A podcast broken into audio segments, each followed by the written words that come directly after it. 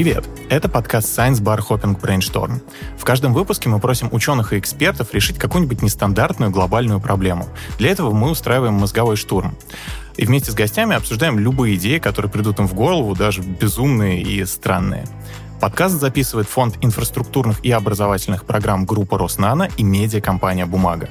Я, Александр Клюжнюк, аспирант, инженер и преподаватель Санкт-Петербургского политеха и ведущий этого подкаста. И сегодня мы поговорим о том, что случится, если мы научимся оживлять вымерших животных. И сегодня у нас в гостях Иван Кузьмин, палеонтолог из СПБГУ. Всем привет. Зинаида Старунова, младший научный сотрудник лаборатории эволюционной морфологии Зоологического института РАН. Привет. И Алексей Коваль, геолог, поисковик и преподаватель СПБГУ. Да, друзья, приветствую.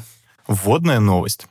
Группа американских ученых планирует вернуть к жизни мамонтов. Причем делают они это не только из чистого научного интереса. Исследователи и инвесторы компании Colossal рассчитывают, что восстановив популяцию мамонтов, мы сможем повлиять на экосистему в Арктике и замедлить климатические изменения.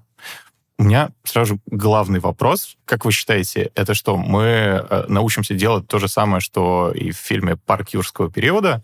То есть мы э, возьмем зачем-то, э, как-то восстановим, вырастим себе много динозавров, будем на них ездить, смотреть, а после этого они будут сбегать, и будет происходить что-то страшное.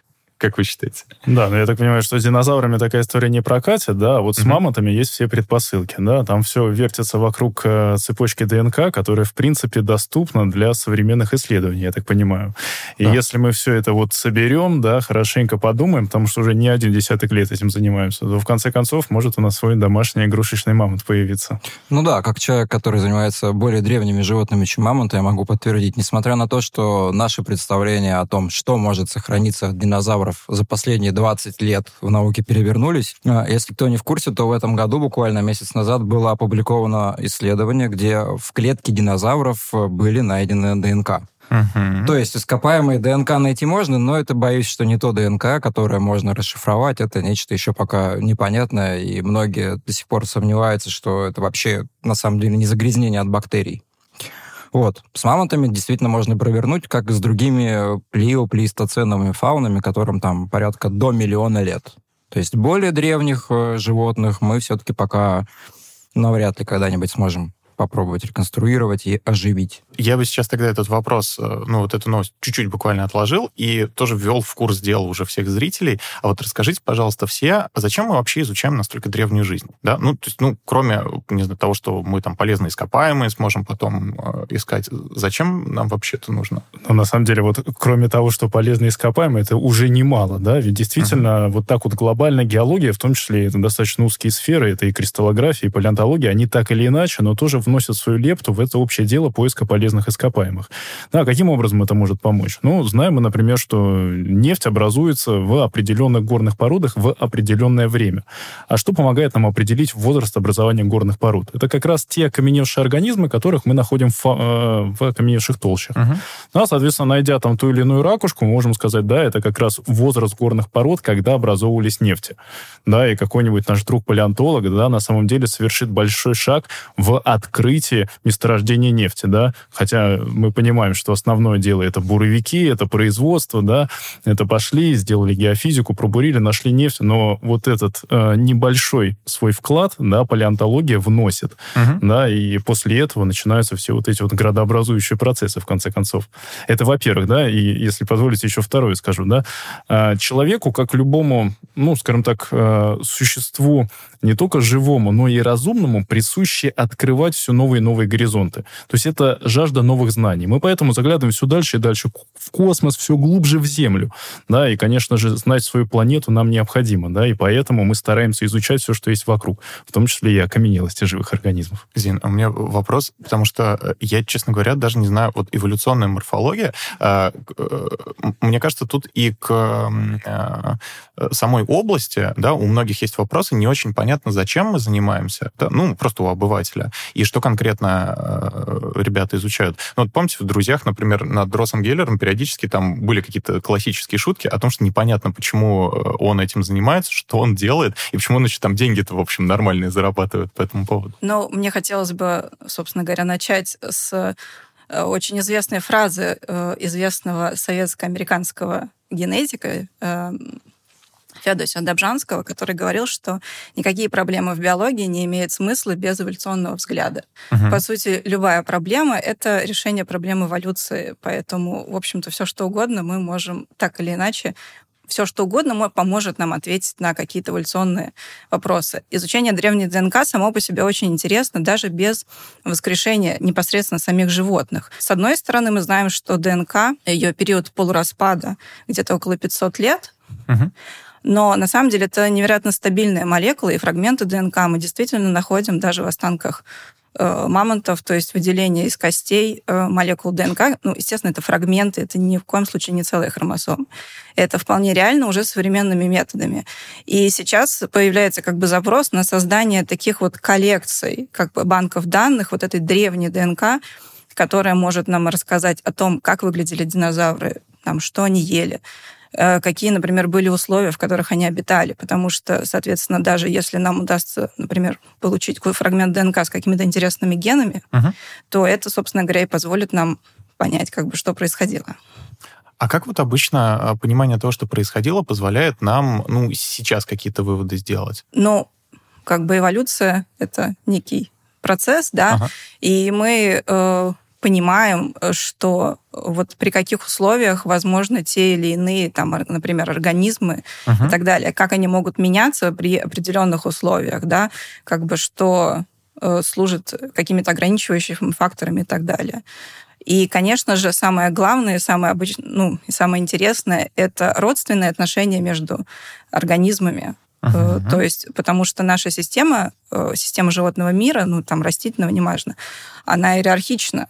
И, соответственно, иерархия строится на вот этом родстве, и, соответственно, чем более высокие иерархические таксоны, тем более дальнее родство. Да, знаешь, есть еще интересный обратный процесс, да. Вот мы говорим, что мы изучаем древнюю фауну и на основе этого делаем какие-то выводы о реконструкции, да, это mm-hmm. безусловно. А есть такой принцип вообще в науках о Земле, там, в том числе в биологии, в геологии, э, как принцип актуализма. Это то, что настоящее ключ к разгадке прошлого. Конечно же. Да, то есть мы смотрим на процессы, которые сегодня происходят вокруг, и предполагаем, что в целом такие же процессы происходили миллионы лет назад. Mm-hmm. То есть mm-hmm. это тоже здесь абсолютно работает. Ну, я добавлю, эволюция касается всех нас, просто потому, что мы живем в современном мире, вокруг нас животные, растения, бактерии, и это все продукты миллионов лет эволюции. Uh-huh. То есть как мы можем понять, что с ними будет дальше происходить? Если мы не знали... Если мы не знаем, как это вот разнообразие с сегодняшнего uh-huh. дня образовалось. То есть, Понятно, естественно, что там... разгадывая загадки прошлого и применяя принцип актуализма, то есть мы предполагаем, что раньше происходили... Была гравитация, яблоко упало бы на Ньютона также и 100 миллионов лет назад, да? То мы можем попытаться что-то предсказать. В палеонтологии есть такое направление, которое действительно э, моделирует, э, например, механизмы исчезновений, э, вымираний. Дело в том, что уже вот 20 лет назад еще это было так более скептично, но сейчас, э, насколько я понимаю, уже многие-многие ученые говорят, мы живем в шестое глобальное вымирание. Да, да, об этом, которое кажется, сравнимо с тем, говорили. что было вот 66 миллионов лет назад ага. с динозаврами или 200 миллионов лет назад с пермскими синапсидами. И мы хотим остаться на этой планете. То есть, в принципе, как говорил известный юморист, да, планете-то, в общем, все равно, она нас в любом случае переживет. А вот нам-то не все равно. И нам, чтобы существовать комфортно, нужно жить в той среде, в которой мы появились. Примерно вот в этой равновесной среде, да. И важно прогнозировать, что может происходить, и этот прогноз возможен только, когда мы знаем, что же было там. Хорошо, давайте немножко вернемся к самой новости. Вот вопрос, а зачем вообще возвращать к жизни вымершие виды? То есть, ну, это ученые делают просто по приколу, потому что они могут, э, просто из своего интереса, или мы можем, ну, как-то еще и какую-то в перспективе пользу обществу принести? Как вы считаете? Ну, я так понимаю, что это в первую очередь вау-эффект. Угу. Да, то есть это вот... Э, ну, ну, очевидный, да. Да-да-да, сделать вброс, да, дальше вокруг этого вброса, ну, что называется, в какой-то степени зарабатывать даже, да, то есть это, ну, работа, да, то есть ребята придумали себе работу и начинают вокруг этого строить уже свою деятельность. Ну, это, во-вторых, это круто, да, то есть это не просто работа, это еще крутая работа, и если даже хоть что-то получится, да, все равно невероятно. И даже если не получится, да, столько различных механизмов будет отработано, что в любом случае это большой плюс для науки в целом. Да, то есть это когда у нас есть какая-то там а, основная теория, да, что путь эволюции у нас, э, он, грубо говоря, вектор. Эволюция не может пойти обратным ходом. Мгм. Да, вот здесь вот человек пытается вмешаться, да, то есть уже преподносит какой-то альтернативный взгляд на это. Да, велика вероятность, что этот альтернативный подход, он ничем не закончится.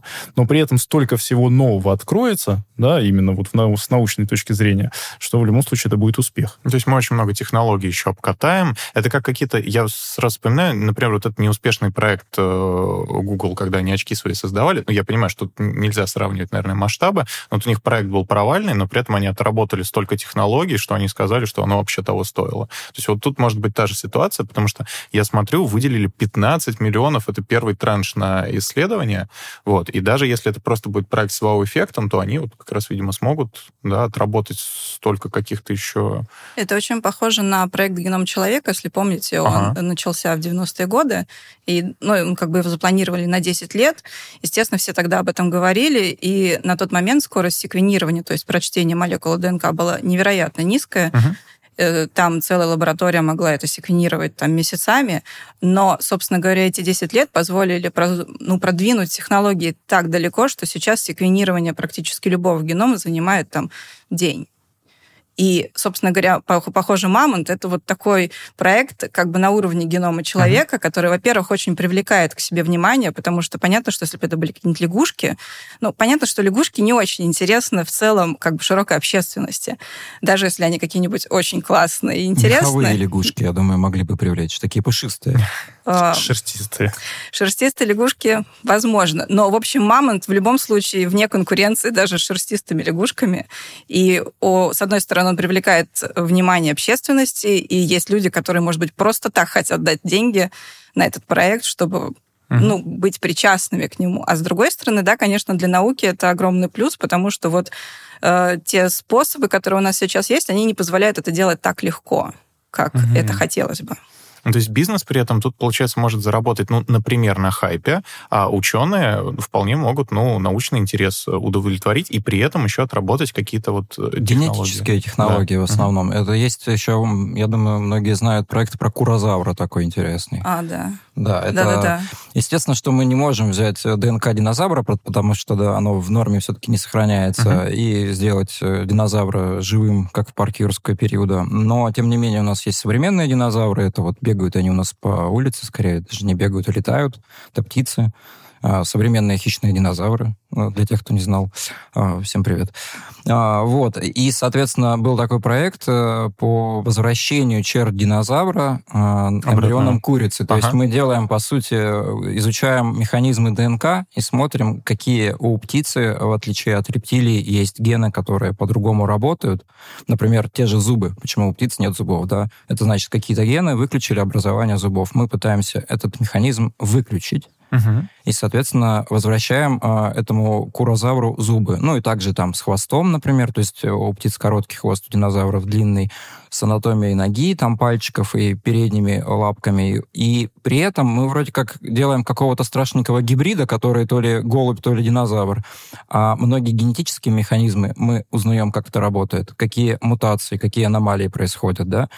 И, соответственно, мы учимся с ними работать. То есть э, потенциально это генетические механизмы, которые могут помогать, например, э, лечить какие-то мутации у человека. Мгм. Это же мы все же позвоночные, наши ДНК достаточно одинаково работают и Мы там- устроены мы там на даже, каком-то уровне. Как мы там на 40% банан каждый человек, Ну, по-моему, да? Да, и поэтому, изучая ту же самую мышь или, или голубя, мы действительно можем что-то узнать и о своей ДНК, и в проекции как-то переложить это в медицину. И при этом тут еще везде ГМО на максималках. Так это, в общем-то, все Ну ГМО да, да, да. получается. Ис- исключительно прикладной эффект от- Ага. от, науки здесь Но мы видим. не забываем, что инсулин, который, собственно говоря, используется сейчас он по уже всему давно миру, не он уже, животный, принципе, он уже давно он чистый, он ГМО. хороший, ГМОшный. ГМО Я это с- хорошо. исключительно с хорошей Да. коннотацией. Интересно, а ГМО мясо мамонта это будет... Кстати, тоже кстати, хороший э, продукт, я думаю, Я будет. так, я так понимаю, что уже, уже. Потому, да, я же где-то читал еще в Да, 90-е да, годы да, про да. рестораны, где вот это замороженное мясо мамонтов э, готовят, А, и, да. туши вот на, эти на вот. территории Китая, да. Да-да-да, и продают, и это пользуется вау-эффектом. А тут как бы мясо мамонта с доставкой из Яндекса на дом, это вообще, мне кажется, бомба. Яндекс Лавкой поехали, да. А, ты... Слушай, мне про курицу вспомнилось. Я видел видео анимационное, когда вантус берут и на хвостовую часть курицы, да, ставят, и действительно походка, она полностью отражает ну, реконструкции походки тиранозавра. Ну, а там центр тяжести сильно. меняется. Да-да-да, смещается центр да. тяжести, и вот, угу. грубо говоря, у нас уже хищный динозавр. В общем, теперь мы знаем, что у нас в деревне много хищных Очень динозавров. много хищных динозавров. Да, я так понимаю, что даже на территории Америки когда-то акция была, брали окорочка курицы и в пакеты с изображением тиранозавра клали в морозилке, можно было купить. И, и предносили, да, как мясо тиранозавра. И в целом не особо-то прямо уж и врали. И, и не соврали, получается, ага. да. То есть, действительно, современная систематика, да, что снегирь, голубь — это динозавр. Да, причем это ближе, более близкие родственники тиранозавра, э, чем тот же, например, трицератопс или диплодок. Да, вот это меня вообще поразило, и я так понимаю, что э, птеродактили — это не динозавры. Это не динозавры. Э, ихтиозавры, плезиозавры, вот те страшные монстры — это не динозавры. Это не динозавры. Да, вот снегирек, вот этот красивый, это динозавр. Вот, а, вот ну, надо вот. сказать, что по поводу вот, этой, э, вот этого метода создания, собственно говоря, вот такой некой химеры, если можно так выразиться, из курицы динозавра, а, э, он такой более новаторский, что ли, по сравнению, например, с клонированием, которым uh-huh. мы пользуемся уже довольно давно, еще 60-х годов, когда, собственно говоря, был изобретен э, этот метод на шпорцевых лягушках. И, конечно, большинство вот этих проектов по восстановлению, они как раз хотят использовать в первую очередь клонирование. Я уточню, да. клонирование, то есть мы берем кого-то наиболее похожего на Ну, нашего... тут много, ну, скажем так, тут есть э, несколько важных э, принципиальных компонентов для как бы успешной этой процедуры, если можно uh-huh. так выразиться. Ну, если отбросить все подробности, собственно говоря, нам нужны в первую очередь э, живые клетки. Именно поэтому мамон всех и заинтересовал. Э, вечная мерзлота позволяет сохранить, э, собственно говоря, э, клетки и ткани э, более сохранными, чем, uh-huh. ну, если бы они просто в земле лежали, скажем так. Э, по, то есть нам нужны клетки или э, ядро, желательно даже не сама клетка, а ядро, которое... Весь сож... материал будет наш. Да, желательно, uh-huh. чтобы, конечно, там сохранились хромосомы. И дальше, соответственно, это ядро имплантируется в яйцеклетку некого близкого, uh-huh. близкородственного э, вида. И третье, поскольку мы говорим о млекопитающих, нам нужна суррогатная мать, которая бы выносила эту яйцеклетку и родила э, собственно говоря, этот организм. Э, как я вот читала про мамонтов, они там что-то начали говорить про искусственную матку. Это в целом очень интересная тема с этими искусственными матками, но пока что не было ни одного успешного, успешного. скажем так, вынашивания в искусственной матке. Угу. То есть если бы они еще и эту технологию ну, разработали достаточно хорошо, это было бы очень здорово. Ну, то есть вот еще вот такие технологии можно параллельно, что называется, обкатывать, Да, они да? параллельно очень много там uh-huh. собирается, что привлечь такого достаточно интересного. Но yeah. принципиально самый близкий родственник мамонта это слон, получается, да? да? То да. есть, ну, через слона в любом случае хотят... А, они как-то так вроде и собираются. Получить мамонта, да. Э, да, азиатский слон, по-моему, он там вроде... Ну, у нас три, три вида слона собственно говоря. Вот. Я Выбор не очень большой. Что у них есть проблемы э, с имплантацией таким крупным животным, и, в общем, заодно они ветеринарию слонов uh-huh. поднимут на новый уровень, потому что нужно же, чтобы мама была как бы healthy. Uh-huh. Вот, и поэтому, э, значит, э, чтобы вырастить здорового мамонта, нужно будет еще знать, как работать со слонами, и ветеринария слонов тоже поднимется на новый уровень. То есть уход за такой слонихой, он будет, наверное, президентский. Да, и у них же очень долго это процесс вынашивания. Там, Раз в два года. Да, в общем, это слониха будет наблюдаться в, в, в, в лучших, лучших условиях. условиях. Получается, да, что минусов в оживлении мамонта мы пока Вообще, не видим. да, да. А вот, кстати, э, таким образом мы в, уже вмешиваемся практически своими руками в процесс эволюции, и насколько это, не знаю, ок. Ну, мы давно это делаем, надо сказать. Угу. Лет так, а, Тысяч тридцать примерно. А, а насколько это ок? Мы же, например, мы же в, в эволюцию собак, я так понимаю, мы вообще напрямую вмешались вот с этим развитием мими, мимических мышц, да, там и всякого ну, прочего. да. Безо всякого ГМО, без всякой биоинженерии. Ну, мне кажется, просто своим присутствием мы, конечно, очень сильно влияем в целом на как бы окружающую планету, угу. и она просто подстраивается. Ну, в смысле, все подстроится так или иначе. Угу. То есть мы не можем говорить, это как бы ок или не ок. Ну, да? мы же не знаем, что было бы, если бы этого если не бы было. Если бы да. нас не было на планете. Как бы так приходится. Ну да, есть люди, которые рационально используют природу, да, ну, например, скандинавы наши. То есть вот у них настолько все бок о бок с природой, что природа им помогает. Мгм. Да, есть, например, ну, есть европейцы, да, западные, есть мы, есть американцы, которые вот как поезд идут, и во многом они не замечают просто то, что может давать природа, они не используют силы природы, ну и во многом что-то меняют в ней. Да, то есть, наверное, вот это констатация факта на сегодняшний день. Давайте на этой неоднозначной мысли переходить к вопросам штурма. Давайте попробуем. Итак, представим, что ученые научились воскрешать мамонтов и других вымерших животных. Теперь эту технологию можно свободно использовать. А Как мы можем это использовать во благо людей и к каким проблемам это нас может привести? А у нашего штурма есть несколько простых правил. Первое. Время мозгового штурма ограничено. 10 минут. Второе. Важно не критиковать идею друг друга, даже нереалистичные и дикие. И третье. В конце мы обсуждаем варианты, детали, выбираем наиболее интересные и реалистичные идеи и пытаемся понять, а как это можно реализовать. А слушателям подкаста мы хотим предложить также поучаствовать в нашем мозговом штурме. Если бы мы научились воскрешать древних животных, мамонтов или динозавров, то как бы нам пригодилась эта технология и какие проблемы могла бы создать? Пишите ваши идеи в комментариях на YouTube. Если вы слушаете аудиоверсию, то ссылку на видео вы найдете в описании выпуска. А автору лучшего варианта мы подарим год подписки на любую закрытую рассылку бумаги. Например, про истории петербургских домов, культуру или вино. Так, давайте переходить к вашим идеям по поводу вопроса. Леш, А, да, давай попробуем. Видишь, мы все мы из такой педагогической отрасли, да, соответственно, нам не чуждо делиться знаниями, ну, условно, с подрастающим поколением. Мгм. Да, и, конечно же, все, что новое придумывается, хочется сразу вот на свою аудиторию, там, университетскую или школьную, или школьную попытаться так а, экстраполировать. Да, и, конечно же, вот когда мы, ну, про динозавров условно рассказываем, да, и показываем, вот слайд, вот динозавр, да, прикольно, ну, и дети сидят, или студенты сидят, ну, ну, не верю я тебе. Да, а тут, если мы уж научились воскрешать, да, пускай будут это динозавры, те самые мезозойские, да, то почему бы их не отвести там в условный зоопарк, а, только зоопарк это будет у нас не современный, да, а зоопарк юрского периода, да. Поч- почему бы нет? И пошли посмотрели, что вот э, прекрасные представители тех самых хищных, да, тех самых травоядных, вот диплодоки, вот тиранозавры у нас, да, и вот вживую вы посмотрели, как все это выглядело, и, конечно, в голове на полочке это все стало ровно на те места, куда должно было встать, а не просто какая-то там такая сухая информация из учебников. Вот это, если мы берем тот навык, который приобрели и пустили на благое дело. Ну, а среди очевидных минусов, ну, в смысле, к чему это плохому может привести, примерно к тому же, к чему привело это и в самом фильме. Да, да, далеко ходить не надо. Кстати, э, сказать, что сюжет фильма я почему-то вообще не вспомнил, да, поэтому будем считать, что эта тема такая обособленная. Ага. Хорошо, может, что-нибудь еще? А, да, естественно, у меня тоже была идея про палеопарк, но мне кажется, это первое, что приходит в голову, потому что, ну, в общем-то, для этого действительно нужно, ну, то есть нужно не создавать не только животных, но и условия, в которых они могли бы обитать, потому что понятно, что современные экосистемы не подходят для динозавров.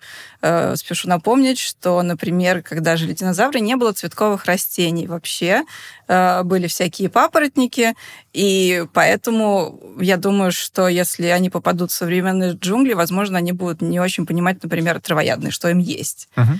Э, Поэтому, собственно говоря, создается этот плестоценовый вот этот вот парк у нас в Якутии, который воссоздает вот эту вот мамонтовую степь, которая уникальна, и понятно, что у нас сейчас нету нигде таких примеров вот этой мамонтовой степи на планете. С научной точки зрения мне показалось интересно про создание вот этих вот э, библиотек ДНК, потому что все, естественно, научные музеи мира имеют огромную коллекцию костей, там всяких перьев, вот эти чучела, какие-то тушки. Из этого всего можно выделять ДНК и, собственно говоря, э, делать вот такой банк отдельный по палео-ДНК. Ну и в дальнейшем ее можно, конечно, уже использовать для, в том числе, возможно, воскрешения кого-то. И, кстати, а про вот про парки их можно будет как раз мамонтами-то и наполнить. Да, Да, и другими животными, которые жили, потому что понятно, что в этой степи там или не степи, в общем, жили еще много других животных, которые и создавали всю эту экосистему, как бы, которая функционировала э, как бы сам, самодостаточно. Да, то есть принципиально хочется глазами увидеть то, о чем читаешь в книгах. Угу, угу. Ну, то есть такая супер-убер продвинутая визуализация. Я сразу всех спрошу по поводу палеопарков, а они уже в каком-то виде, может быть, существуют сегодня? Да, конечно, вот здесь, наверное, я с удовольствием отвечу. Дело все в том, что есть такая команда Paleo Hunters, которая на территории Ленинградской области сейчас буквально своими руками создает палеопарк. Мы все знаем, что вся история развития нашей планеты разделена на периоды. Да, вот мы говорили про динозавров, это там мезозойская эра, да, мы говорили про, э, например, мамонтов, это кайнозойская эра, а на территории Санкт-Петербурга, Ленинградской области когда-то бушевало Древнее море. И было это около 450 миллионов лет назад. Это палеозойская Петровская эра, Ордовикский период и совершенно уникальные организмы жили когда-то на территории Санкт-Петербурга. То есть вообще история нашего города это не только там Петр Первый, который, Болото, который шведов выгнал, да, ага. это вот сотни миллионов лет назад. И вот представьте себе, что на территории Ленинградской области жили там такие организмы, как трилобиты, например. А там это рачки? Э, ну, рачки это такие обзывательства, ага. да, но в целом, да, то есть это тоже членистоногие, трилобиты это уникальные организмы, которых называют ну, по праву свидетелями эволюции. То есть они, например, протяжении более чем 300 миллионов лет успешно подстраивались под изменяющиеся условия окружающей среды. Но, Но в итоге не пережили. А, ну, конечно же, да. Ничего вечного на нашей планете не бывает, да. Вот это вот большое вымирание, о котором мы говорили в конце палеозоя, но их тоже погубило. Да, но дело все в том, что горные породы, которые образовывались в тех морях, они буквально как книги содержит буквы, они запечатлели вот эту древнюю ордовикскую фауну в себе. И мы, когда выезжаем за город и сталкиваемся с пластами известняков, вот этих горных пород, и раскрывая их по сланцеватости, можем увидеть те самые окаменевшие ну, скажем так, тушки, панцири угу. трилобитов, которые жили 450 миллионов лет назад. Там, там их отпечаточки всякие, там да? и отпечатки, и сохраняется прямо целый, вот самый настоящий хитин этих панцирей. Ага. То есть получается, что вот буквально 50 километров от Санкт-Петербурга отъехав, мы словно на машине времени уходим на 450 миллионов лет назад.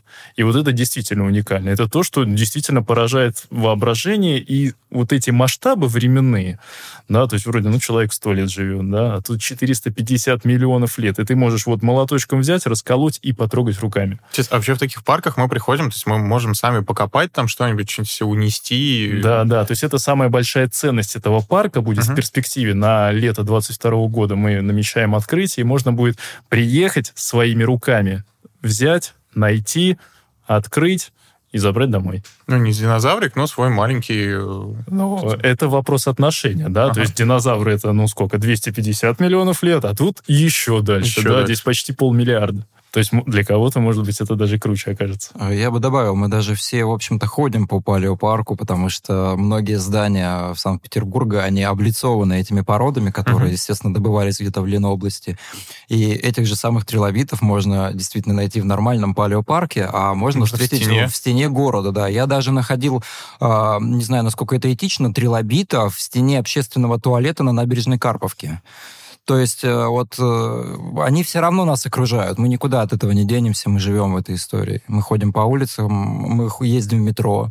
А в метро на стенах в облицовке тоже можно найти ага. всех этих ископаемых животных. И поэтому в какой-то степени палеопарк действительно нас окружает. Да, то есть, видишь, обладая определенными знаниями, можно обычную рутинную прогулку по городу, даже не прогулку, а вот угу. просто ты на работу едешь, превратить вот в поиск окаменелости. Поиск окаменелости. Да, то есть это действительно фасады зданий, угу. вестибюли метро, там все это содержится. Правда, люди смотрят так немножко скептически, когда ты в метро ходишь и так по стенам смотришь. И жуков что ищешь. там такое, да. Они ага. думают, что ты что-то потерял, что, в общем, не терял. Ну, в общем, не понимает. Либо бомбу хочешь заложить. Ну, то есть не, не только в центре города, где-нибудь в Скандинавии искать рудный камень, да, а можно и вот, вот так вот просто ходить. Да. Очень круто. А, Вань, вот расскажи тогда про свои какие-то варианты, будем дальше двигаться. Угу. Ну, если вернуться к истории палеопарка, это действительно очень интересно, потому что, создав одного там единственного мамонта, мы никогда не сможем закрепить эту линию, да, и, угу. и, и что это, вот мы его создали, он там 30 лет прожил, и как бы все. То есть действительно нужно создавать экосистему.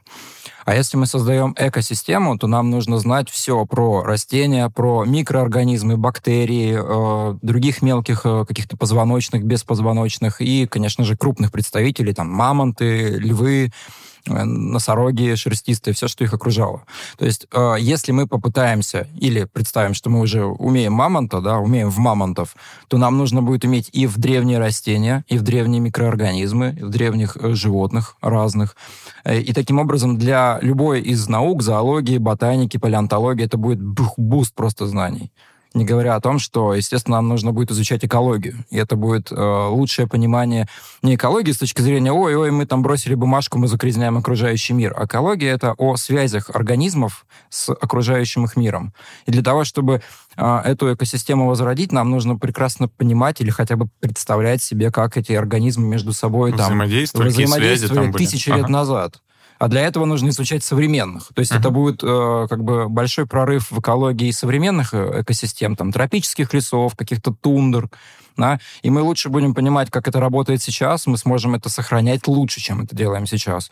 Ну, естественно, мы лучше будем понимать экосистемы прошлого таким образом. Ну, то есть это очень комплексная задача, получается, сделать такой палеопарк и сделать его действительно интерактивным и самодостаточным, и это поднимет очень многие науки биологические, экологические с колен, можно сказать. Ну, то есть, когда у нас появится такая технология, то мы сможем, э, ну, не просто мамонтов воскресить, а... Мы вот будем прям... обязаны все это узнать. А, обязаны создать какую-то вот такую вот систему и как Якутский парк ей наполнить. Ну да, если ты не понимаешь элементы этой системы, то что-то всегда может выйти из-под контроля. Ага. И съесть тебя. И съесть. Все, понял. Так, а, я не знаю, у меня, например, появилась какая-то э, такая странная идея по поводу того, если мы, например, будем уметь э, это только с э, другими организмами, ну, кроме человека, делать. Ну, не знаю, ну, на человеке, например, нельзя будет по, по этическим соображениям. Да, или, это... еще, да, или еще по каким-то, то мы вот, возможно, сможем, э, не знаю, такую стр- странную реинкарнацию, там, может быть, наших родственников в животных как раз делать. Но это просто вспомнились фильмы типа «Лобстера», да, где там брата главного героя, ну, его там преобразовывали на какой-то специальной машине, а тут, в общем, что-нибудь вот подобное, может быть, можно будет сделать. А вот интересный момент. Австралопитека, допустим сделать. Это же mm-hmm. вроде как человек, да? Нас, ну, насколько это, опять же, этично. Да, насколько это этично. Он ага. вроде бы как человек, но вроде бы как еще не человек, и вот в какой-то момент, да, вроде как берешь там мамонта, там муравья, там что, что угодно, да, ну, это ладно, это животное, там растение, там микроорганизм. А с нашими предками как? Ну, действительно, это же было бы интересно для антропологов посмотреть вживую, потрогать вот это вот все пещерного человека. А было бы еще интересно посмотреть с точки зрения когнитивных наук, а как у него мозг развивается, да? То есть взять австралопитека, посадить его там на э, МРТ, и давать ему смартфон, показывать ему видосы с Ютуба, uh-huh. наш стрим, например, показывать, и смотреть, как у него в мозгу все эти связи работают. Потому что мы же все продукты длительной социальной эволюции, и наш мозг это уже не то, что было у древних людей, да? А, я думаю, каким когнитивщиком, психологом. Это все было бы вот очень интересно узнать. Здесь мы еще какие-то дополнительные пласты. Во-первых, философам подбросим да. Э, пару вопросов. Во-вторых, там всем другим. Это называется вопрос ребром поставить. Ага. Да. В, в науке о человеке, я думаю, это будет огромный тоже вброс. То есть все, все, начиная от биологии мозга, заканчивая там психологией, поведением. Может быть, мы узнаем, почему мы просыпаемся с утра в плохом настроении. Просто потому, что у австралопитеков не заладилось в жизни, и у них кора головного мозга таким образом как-то сформировалась. Говорят, все из детства, да? Вот можно говорить, все из прошлого. Все, из, все, все из, из австралопитеков. Так, ну что, давайте по второму. Ну да, ну вот ты заговорил про домашних питомцев, да, ну, конечно же, хочется в какую-то такую историю бытовую перевести вопрос, да, ну, научились воскрешать там, да, здорово. Ну, и, конечно же, все мы вспоминаем, когда там страдают дети, сами страдаем, когда у нас домашние животные просто, ну, со временем умирают. Да, это не какое-то вымирание, там ничего особенного, да, ну, просто жизнь прекратилась. Угу. Да, и, конечно же, хочется, ну, как-то себя здесь в этом плане утешить. Каким образом? Можно попробовать взять и восстановить, да, это животное, не знаю, э, возможно ли это на сегодняшний день или нет, да, но при этом сразу, конечно же, обращают вопрос вот именно в наш разговор, да, если научились восстанавливать одних организмов, почему не научиться восстанавливать и животных в бытовом мире?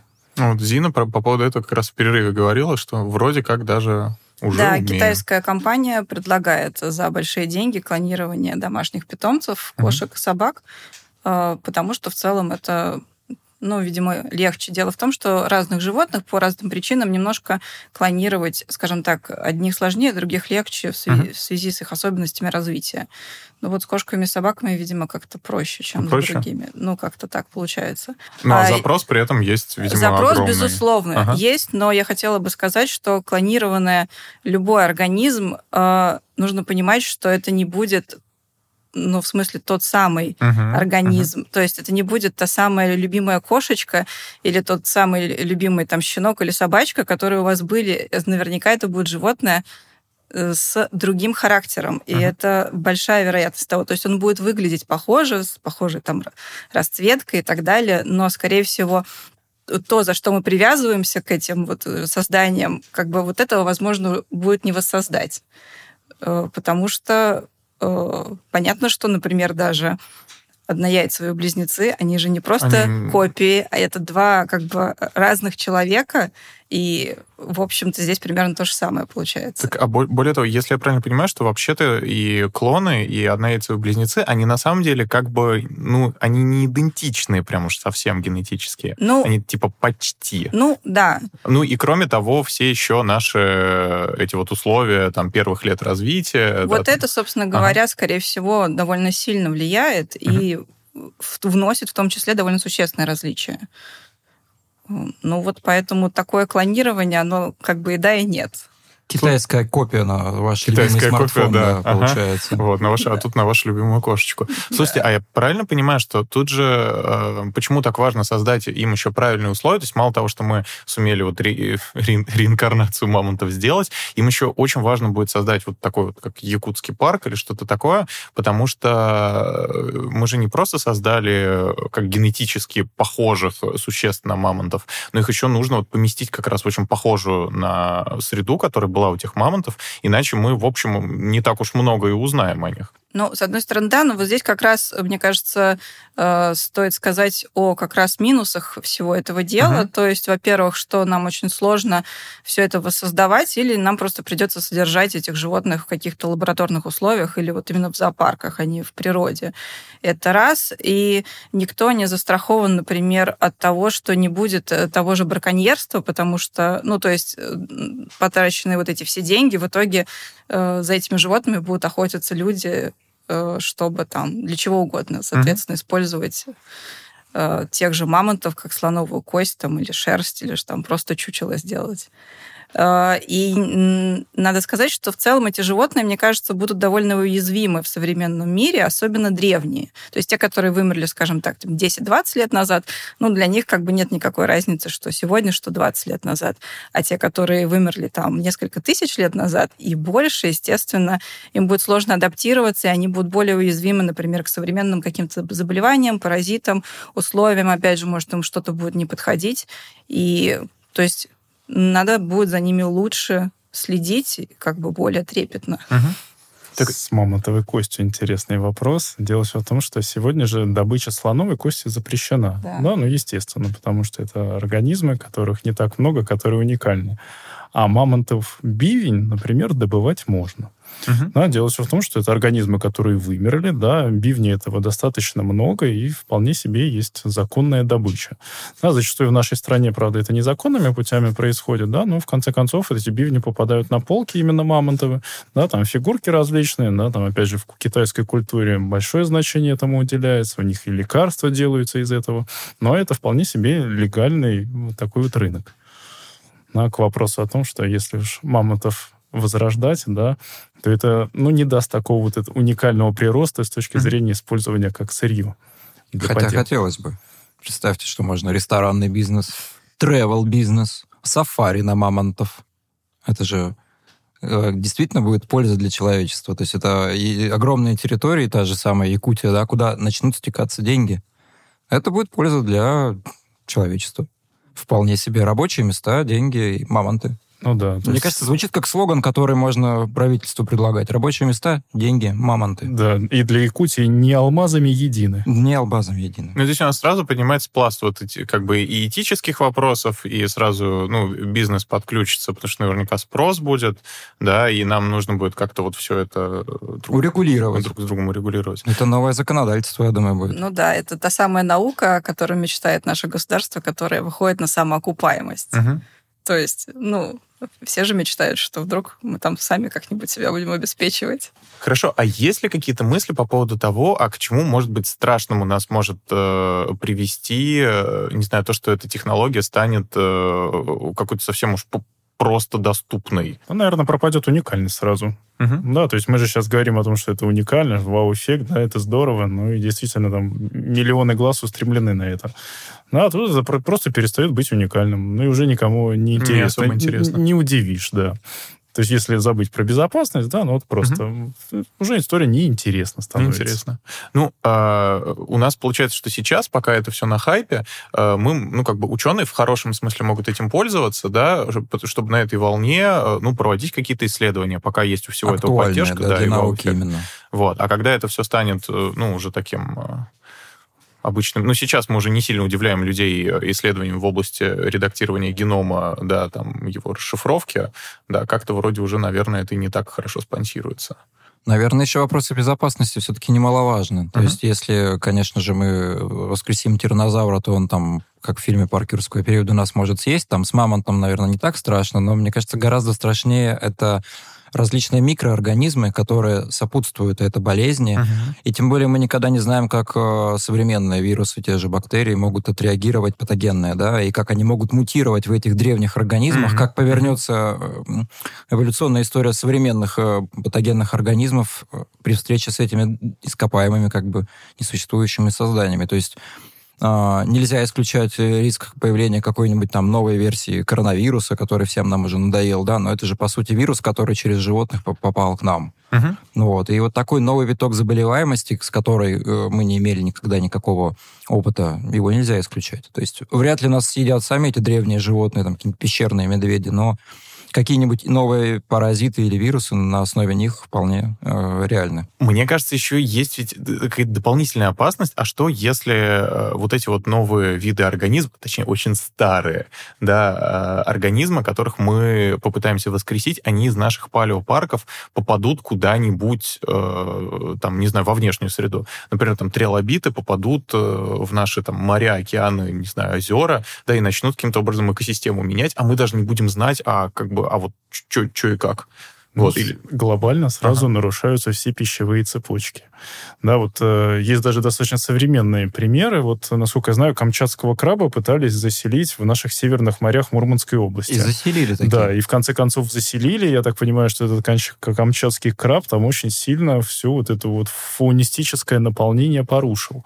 Да, и действительно изменение экосистемы, да, точечное, но это вот следствие деятельности человека. Мгм. Поэтому здесь, может быть, и не стоит замахиваться на что-то большое. А, по-моему, часто были такие истории, когда кошек куда-то перевозили, чтобы они там кого-то съедали. Ну, то есть часто, да, мы да, хотим очистить. было очень много таких. А в советское время очень любили тоже там рыб переселять, еще чего-то. На Камчатский краб Мгм. самое известное. Э, В Австралии там в- завезли этих э, хищников, которые там всех ели, местную фауну и так далее. Ну, в смысле, таких примеров было довольно много, но э, видите ли, экосистема подстраивается. Ну, в Мгм. смысле, да, мы теряем одних, э, там, одни виды, появляются там какие-то другие и так далее. В целом, все равно баланс какой-то сохраняется. И мне кажется, что, наоборот, вот эти древние организмы, они в целом чуть более э, уязвимы в любом случае. И, скорее всего, от них не стоит ожидать таких серьезных разрушений, как нам кажется, на основании да, там, фильма «Парк юрский период», как они там просто начинают всех крушить, там есть. И...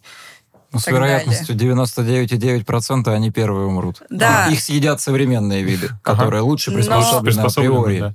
Да, но мне единственное кажется, что тут э, скорее, возможно, человек в угоду, так сказать, э, разрастания палеопарков будет разрушать современные экосистемы. То есть, на самом деле, угроза все равно продолжает происходить от самого человека, от самого человека. а не от этих э, возрожденных животных. Да, то есть, вау, у нас есть э, мамонты, давайте возродим палеофауну, а в итоге мы просто поубиваем современную да, фауну. Да, давайте ага. вырубим, вырубим там всю Сибирь в Якутии. Ага, да, да, да, этого парка, да. И это гораздо хуже будет, чем, в общем-то, само появление мамонта ну, планете. То есть, если мы э, подведем как-то все, все эти организмы к тому, чтобы они какой-то серьезный реальный урон смогли экосистеме, э, там, не знаю, нанести, то тогда, скорее всего, экосистема-то, в общем, нам об этом э, как-нибудь ответит намекнет. Да, намекнет, что с экосистемой это все будет, что-то не так, все, да. будет, все будет в целом хорошо, а вот нам с нами. Ну, и мне кажется, правильная идея была, что действительно, гладя по головке эти новые виды, мы скорее опять будем сами уничтожать экосистему. Uh-huh. То есть вред будет не от этих организмов, а, скорее всего, вред будет от нас.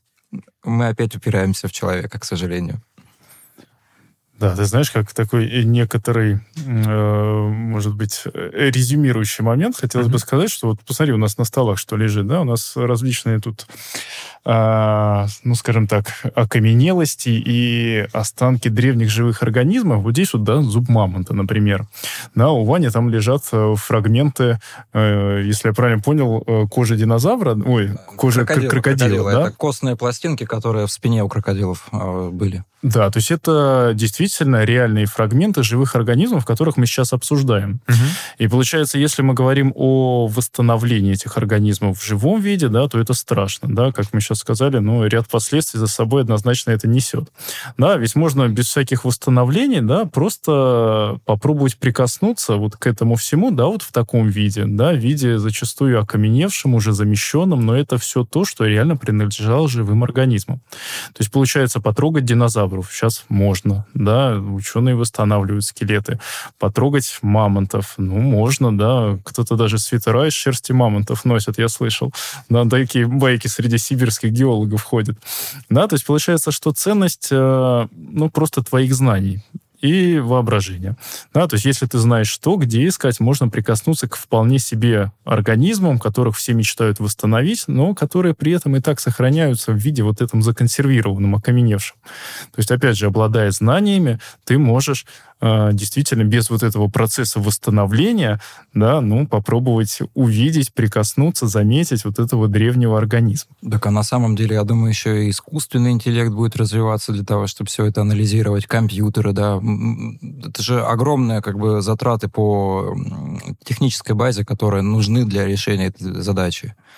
И я думаю, что чтобы восстановить мамонта, нам нужно будет поднять наши знания как э, в прикладном, uh-huh. в прикладном техническом аспекте, так и действительно какие-то фонды, музейные коллекции, это тоже все пойдет вверх.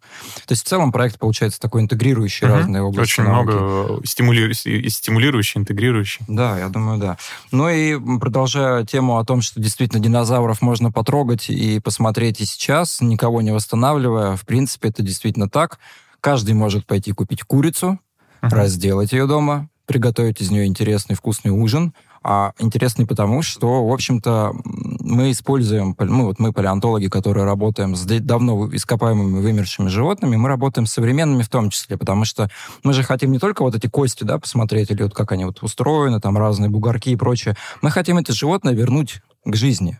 И нам для этого нужно знать что-то о его там кровеносной системе, мозге, мышцах и прочем. И для этого мы берем за основу ближайших современных родственников. И действительно, когда э, изучают э, скульт, ну, как бы мускулы динозавров, как их лапа могла работать, берут курицу, смотрят, как у нее устроены мышцы. То есть каждый из нас, в общем-то, проходит минимальный зоологический такой практикум дома на кухне. Просто мы это делаем очень быстро и не смотрим. Mm-hmm. Вот. А так, если мы разделываем курицу, то, в общем-то, мы видим, как был устроен динозавр в первом приближении. А во втором мы даже понимаем, насколько он мог быть вкусным скорее всего. То есть представить, какой он на вкус, можно принципе, не возрождая его к жизни, а попробовав его ближайших родственников, э, крокодилов и птиц. Вот. Ну и действительно, восстанавливая с помощью референсов к современным животным, мы подходим к тому, что мы можем даже восстановить и мозг динозавра. То есть для этого мы, в принципе, берем какие-то более-менее сохранившиеся черепа, как вот сделали мы с коллегами э, год назад, а, мы их пропускаем через, опять-таки, современные технологии, компьютерный томограф, делаем 3D-модель этого мозга, там, ну, точнее, эндокасту, да, то есть полости, где э, мозг находился в черепе. А дальше получаем очень прикольные факты о том, например, как мозг мог охлаждаться кровью с помощью этих реконструкций мы можем даже сосуды посмотреть. Ну и многое о динозаврах мы действительно узнаем с помощью... Ну, все мы узнаем с помощью современных животных в основном и костей, конечно же, которые мы находим. Но я думаю, что если бы мы смогли сделать реальных динозавров, то все наши публикации за последние 250 лет перевернулись бы.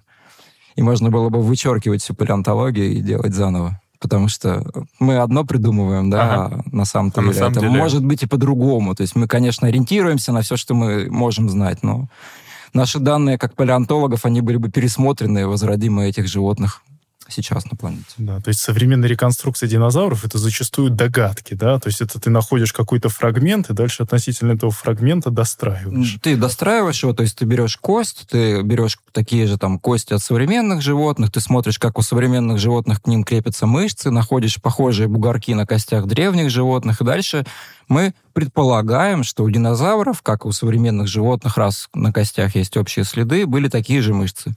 Но все равно мы это предполагаем. А как на самом деле это было, это можно узнать только отправившись на машине времени или сделав динозавра сегодня. Да, меня в свое время очень удивили картинки, как менялись взгляды на протяжении десятков лет на внешний вид одного и того же существа. Ну, вот именно одного какого-нибудь динозавра. Да-да-да. И там, в конце концов, это вот таких вот э, рептилий, да, все это приходило уже каким-то таким птицевидным в форму. Это уникально тоже. Так, ну все, давайте по последней тогда. А, ну, ты знаешь, что из таких из а, тоже идей, которые можно под а, все-таки сомнения с точки зрения реализации поставить, да, вот а, среди общества геологов, именно вот поисковиков, встречались люди, которые умудрялись научить своих собак да, дрессируя их, а, выявлению рудных интервалов в э, горных породах. Да, то есть, получается, бурится скважина, например, достается керн, вот этот столбик горной породы, да, и это самый ценный фактический материал, на основе которого там дальнейшие выводы делаются. И вот э, ребята Э, научились э, давать своим собакам команды по выявлению э, интервалов с сульфидами. Да, то есть это соединение серы, они, естественно, дают запах какой-то, да, и собаки выявляют интервалы серы. Да, но часто в геологии именно с сульфидами ассоциируют, например, золотое орудинение.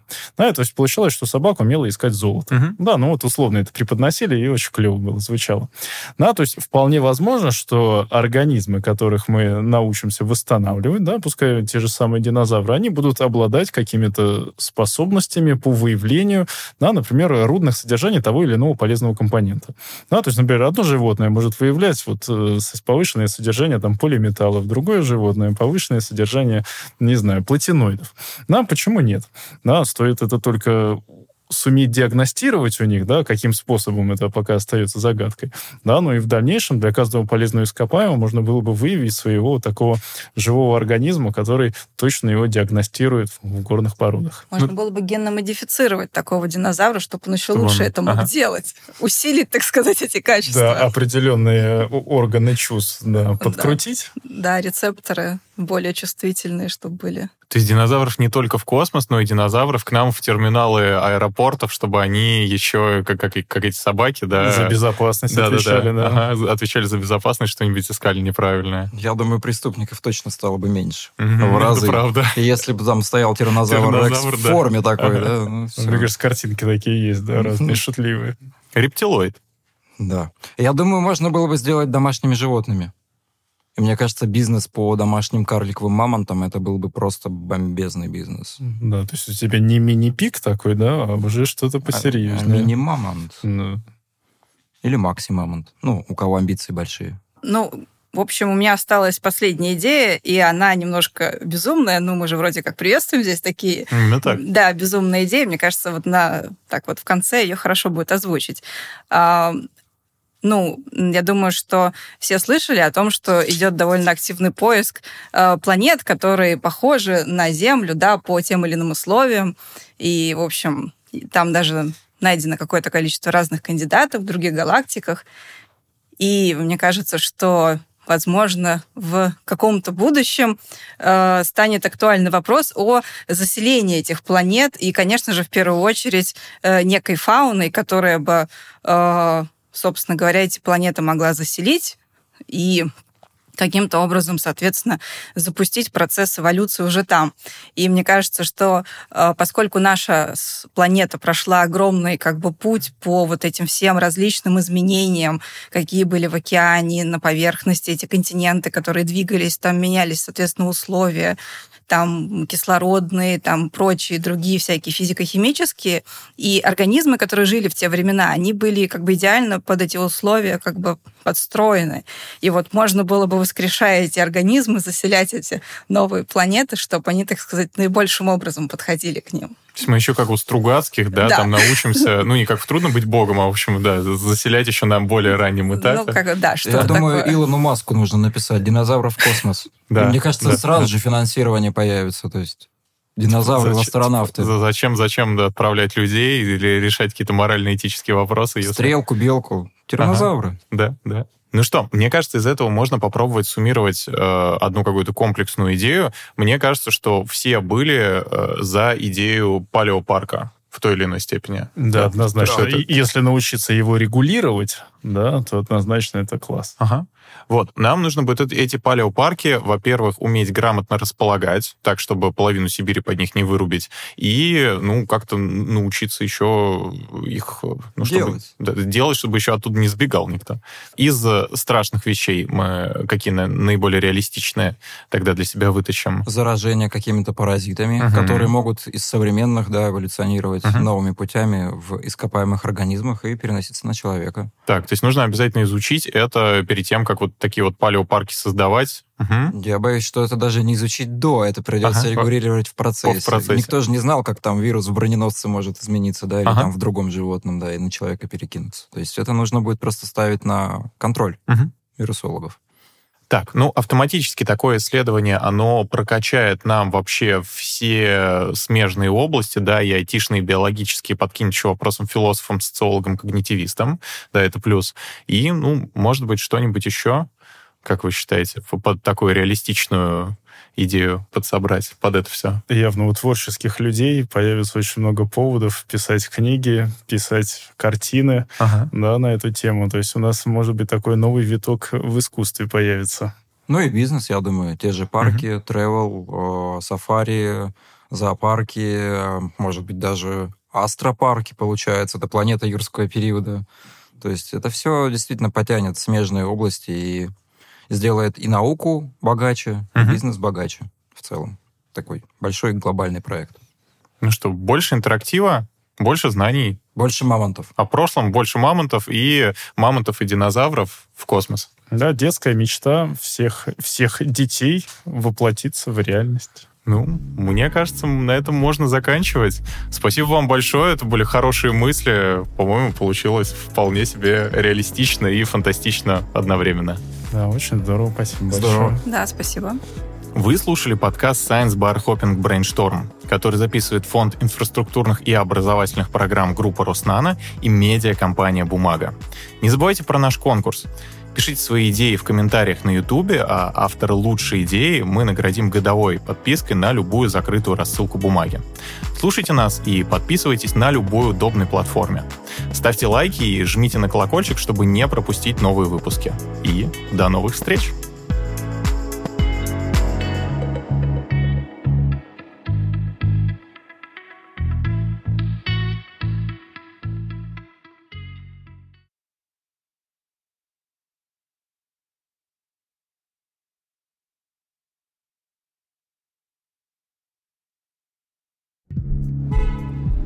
А зачем вообще возвращать к жизни вымершие виды? Представьте, что можно ресторанный бизнес, travel бизнес, сафари на мамонтов. Кто-то даже свитера из шерсти мамонтов носит, я слышал. Мясо мамонта с доставкой из Яндекса. То есть мы возьмем, восстановим, вырастим себе много динозавров, после этого они будут э, сбегать, и будет происходить что-то страшное. Таким образом, мы в, уже вмешиваемся практически своими руками в процесс эволюции. Может быть, мы узнаем, почему мы просыпаемся с утра в плохом настроении. Просто потому, что у австралопитеков не заладилось в жизни. Все из детства, да? Вот можно говорить, все из прошлого. Все из, а все, из, австралопитеков. Да. Видишь, обладая определенными знаниями, можно обычную рутинную прогулку по городу превратить вот в поиск окаменелостей. Рабочие места, деньги, мамонты.